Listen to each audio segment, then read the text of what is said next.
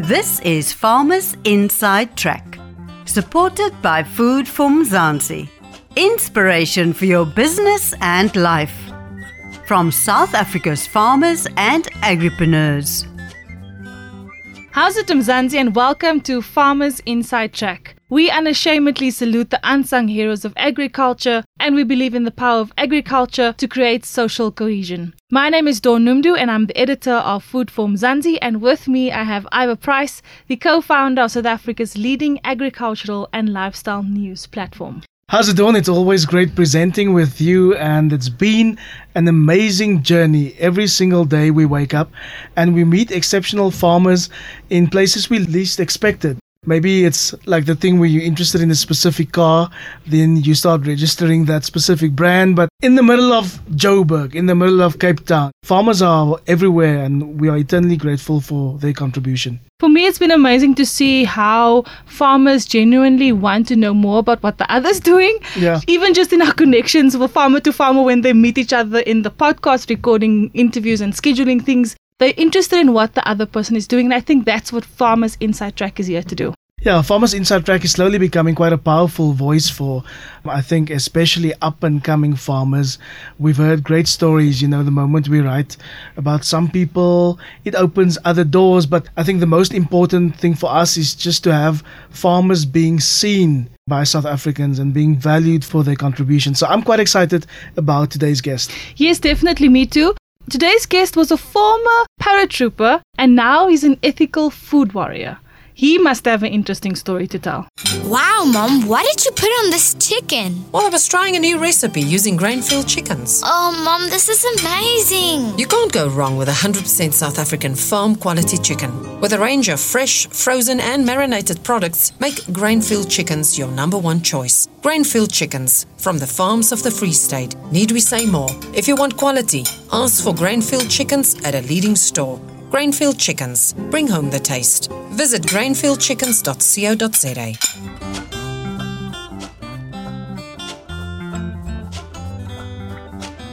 Welcome back to Farmers Inside Track. Today's guest is Robert Patson. He grew up in Northpine in Cape Town, but he's farming here in Gauteng today. Robert, welcome to Farmers Inside Track. Welcome to all the guests and hello Food for Mzansi, the best magazine out there. Thank you. Thanks for the shout out. And we didn't even pay him to say that. don't you know that Robert and I have a few things in common? What is that? And I don't think he even knows it. we went to the same high school. I'm a little bit older, you can call me uncle. and we grew up in the same neighborhood. And Robert, never in a million years could I imagine that somebody coming from our hood would end up as a farmer. How did that happen? Uh, yep, especially when you don't have no space to farm. Yeah, exactly. we live on top of each other. well, it was never a thought in my mind because, especially in the Western Cape, it's still very controlled. You believe that you're a farm worker and not a farm owner. It's only until I came up to Gauteng and I traveled the world a bit where I realized that well, everything's possible, and Gauteng gave me that opportunity to experiment in a field which I never thought was possible before. So, wait, you traveled the world a bit? Let's take a step back there. A young boy growing up in Northpine finds himself traveling. How did all of that start?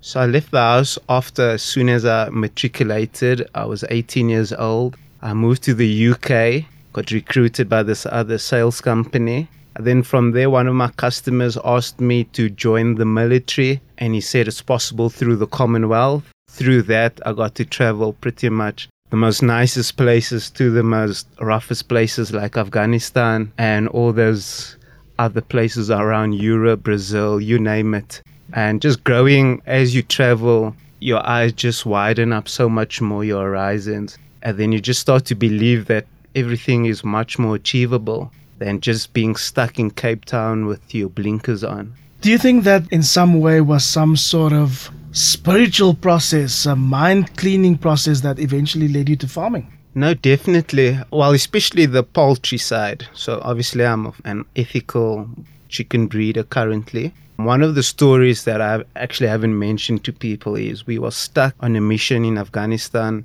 It was the third day. Our drop zone was compromised, so they couldn't bring us fresh rations and everything else. So, luckily, one of the neighboring farmers in Afghanistan sold us the three skinny chickens. But after not eating for three days, that chicken felt like the best meal ever. We had a fingernail piece size of chicken with some rice, and I always thought, okay, this is an awesome food security. And then years later, when I was doing my research, it was the confirmation I needed that um, chicken is a good source of food security. And countries like England and France, after they've been through wars, they invested heavily into the poultry industry, and it all just made sense once I started. So I can't imagine after being in Afghanistan, a Cape Town boykie coming home and say, "Hey, ladies and gentlemen, guess what? I'm now a farmer, a chicken farmer." yes, no, it wasn't the transition wasn't so easy. So I came back, I went back into sales, and then I was just watching this one documentary. And then after that documentary, my ethical spirit, that was the real awakening. And from there, there was no turning back because I was thought by the current marketing of our food system is that we're eating this ethical farm free range chicken like our grandparents did and all their family. But to my shock, the real living conditions is once you see it, you'd never want to taste that food again. You won't be able to give that to your children if you love them. So there was a serious mind shift when you watched the documentary, and did you then take that on and say, I want to champion this different way of doing things? Or did it take some time for you to actually say, this is the avenue that I wanted to go into? No, immediately within a few months, I did a poultry course. And then from there, I resigned and I did it full time for a good year and a half. So there was no wait. I just needed the confirmation though that because it was an American documentary, I thought, oh, maybe, you know, these Americans, they can dramatize and fake news. And then I snuck into one or two farms illegally. oh, I got sick immediately, and that's all the confirmation I needed is that one of your biggest egg laying producers in South Africa went into one of their farms and the manure doesn't get changed for the full 52 weeks and each chicken has a A4 size piece of metal to live on for the full 52 weeks. They never get to see the sun. They're so malnutrition. They're pretty much pecking each other nonstop. These are the eggs that people feed their children. Yeah, that was really a smack in the face. I've been to some of those chicken farms in a previous life for one or two other projects that I was involved in, and I was quite shocked to see some of the conditions. I mean, the chicken's legs literally breaking because they're being force fed, so we can eat them quicker and sooner. But 10, 15, 20 years ago, you probably would have been considered a nutcase, eh? It's only now that people are asking questions about the origins of their food. Oh, yes, no, definitely. And thanks to people like you that spread the message, YouTube being available, the access to internet, which allows knowledge to be spread on a much quicker time of frame. I feel sorry for those farmers back in the days who never knew, had farmers interviews and could share their perspective.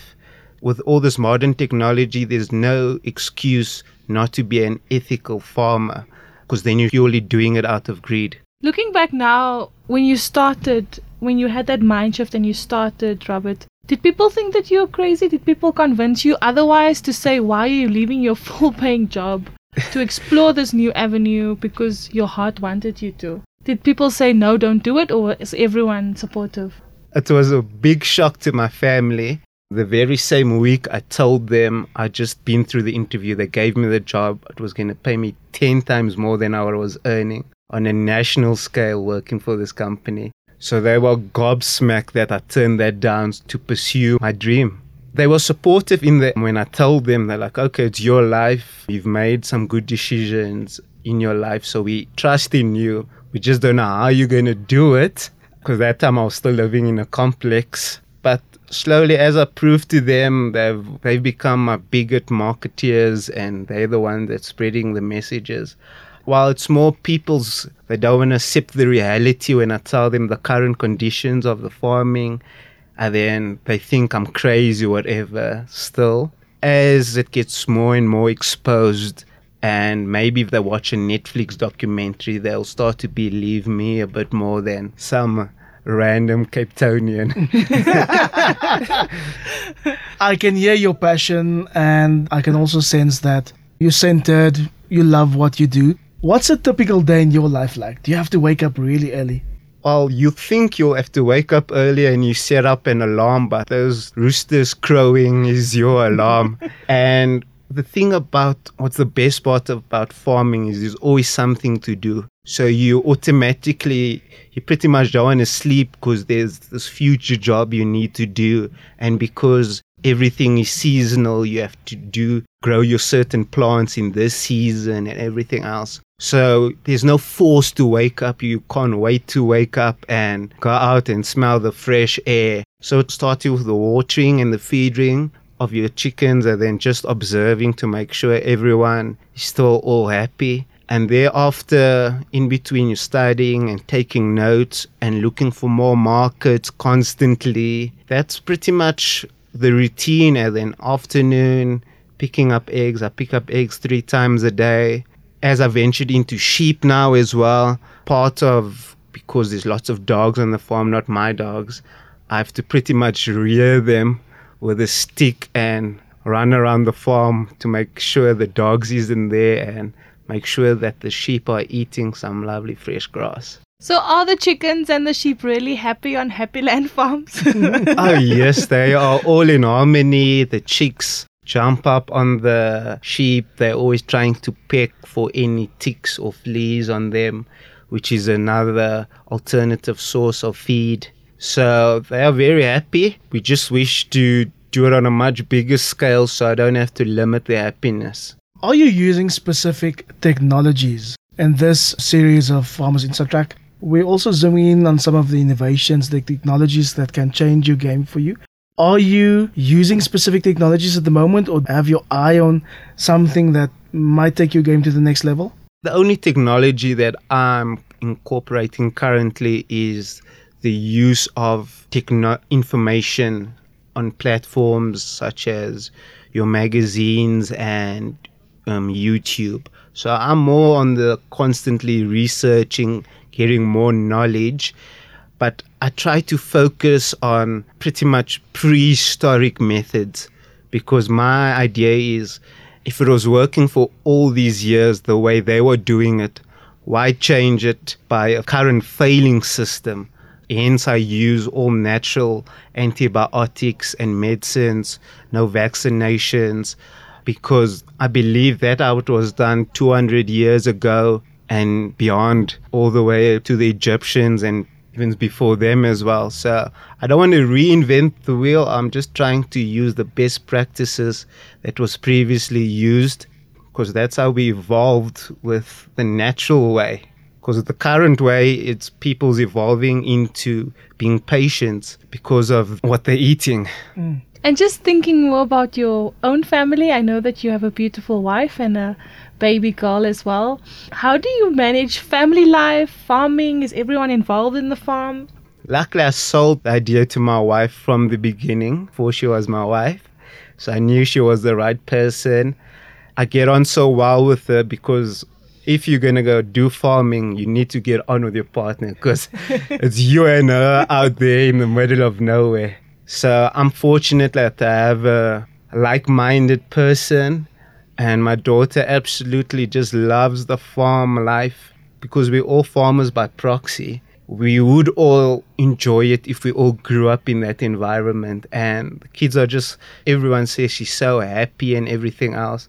Just the environment and the nurturing of animals from a young age will, will prevent uh, doing any inhumane practices to any animal. Do you perhaps have a mentor or a farmer that you really look up to? Yes, and she's actually a female. Her name is Tina. She's in the Philippines. She's the owner of Pomora Farm. She started with 50 chickens and she's one of the biggest suppliers in Asia Pacific area and she's just been a, a one call away person if I need any assistance. She confirmed all my studies of all this ethical stuff when I went to go work on her farm. And I trust her because there's a lot of people doing the unethical way. So I'm blessed to have her.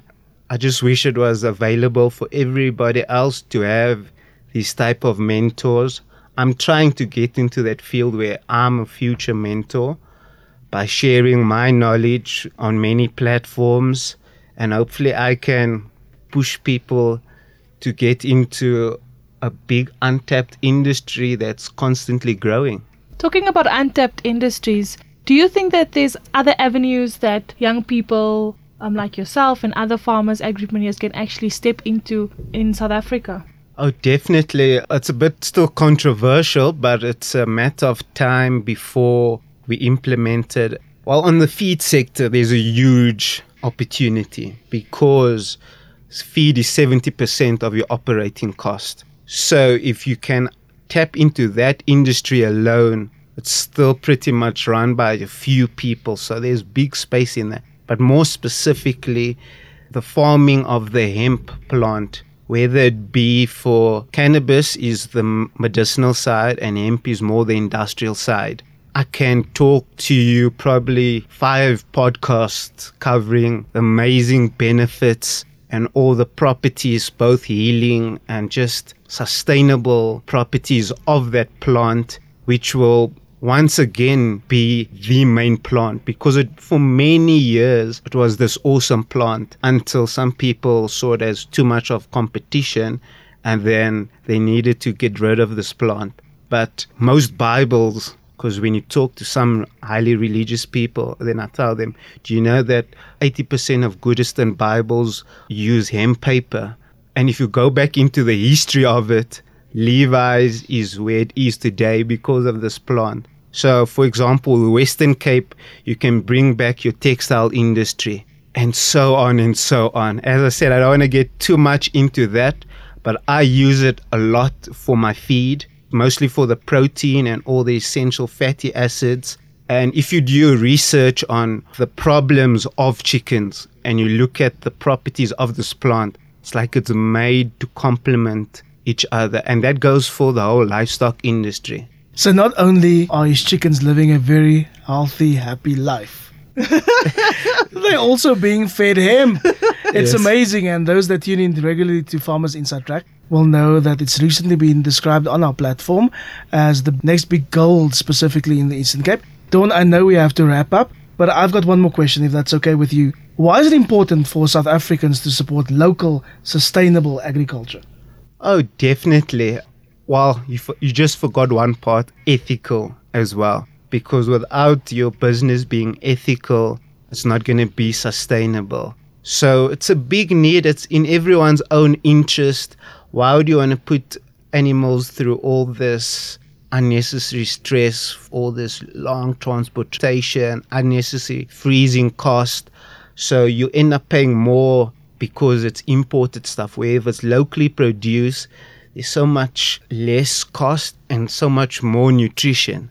So food is medicine and let people should keep that in the mind when they're buying food that food is medicine and they need to make a conscious decision just looking back now on your journey to date, Robert, would you go back at any chance, or is this where you definitely see yourself being for the next 20 to 30 years?